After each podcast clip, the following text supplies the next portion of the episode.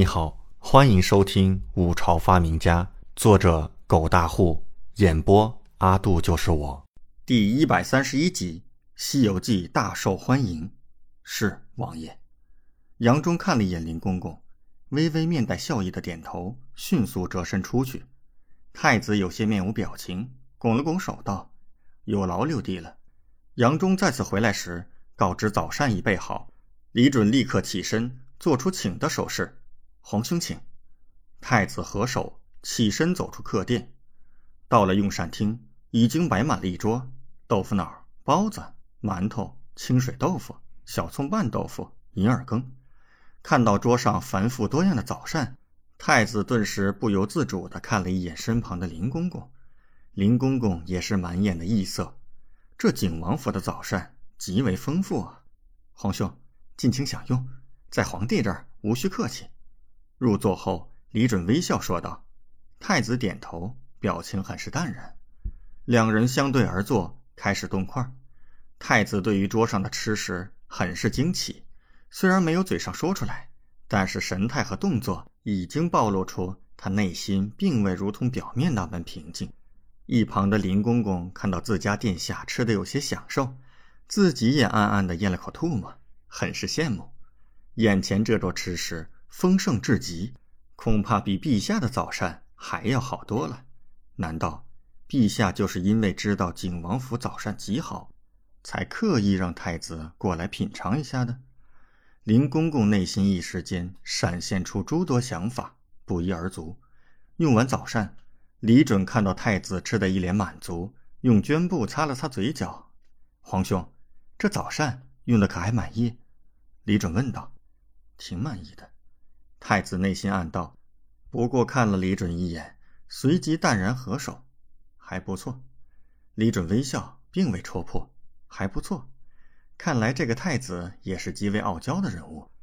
林公公立刻笑道：“景王爷，既然已经用完早膳，那我们便不打扰，先行告辞。”李准立刻挽留：“不妨多待些时辰，用完午膳再走也不迟。”林公公则连忙摇头。多谢王爷，不劳烦了。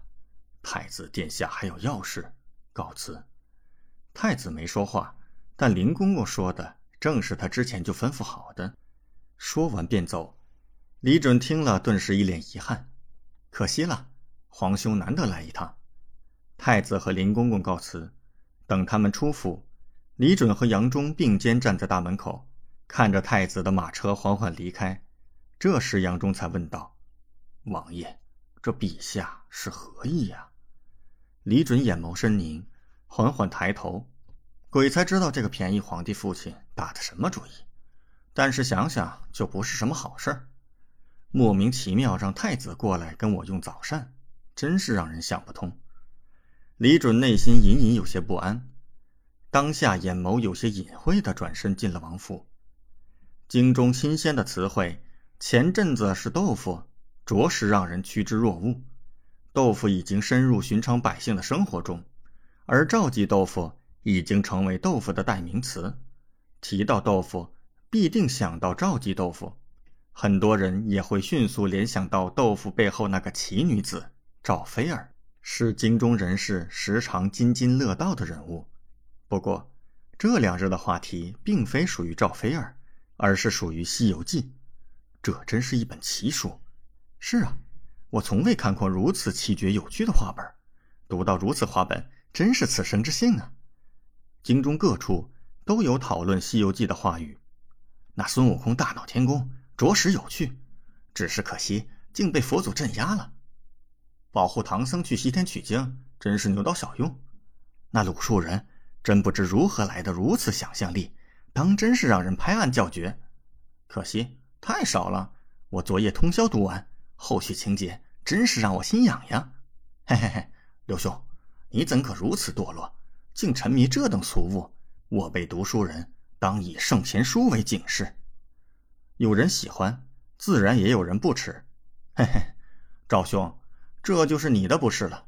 依我看呐，你不妨也看看，说不定你也会喜欢的。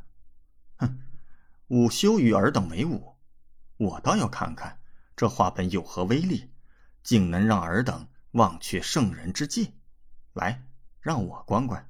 去去去，要看自己买去，别以为我不知道你打的什么目的。李准和杨忠悠哉哉走到街上，不时听到有人在讨论《西游记》。杨忠眉开眼笑，甚为高兴，道：“王爷，你看，《西游记》真是大受欢迎啊！”李准满意的点头道：“嗯，是时候写下一卷了。”感谢您的收听，请继续收听下一集。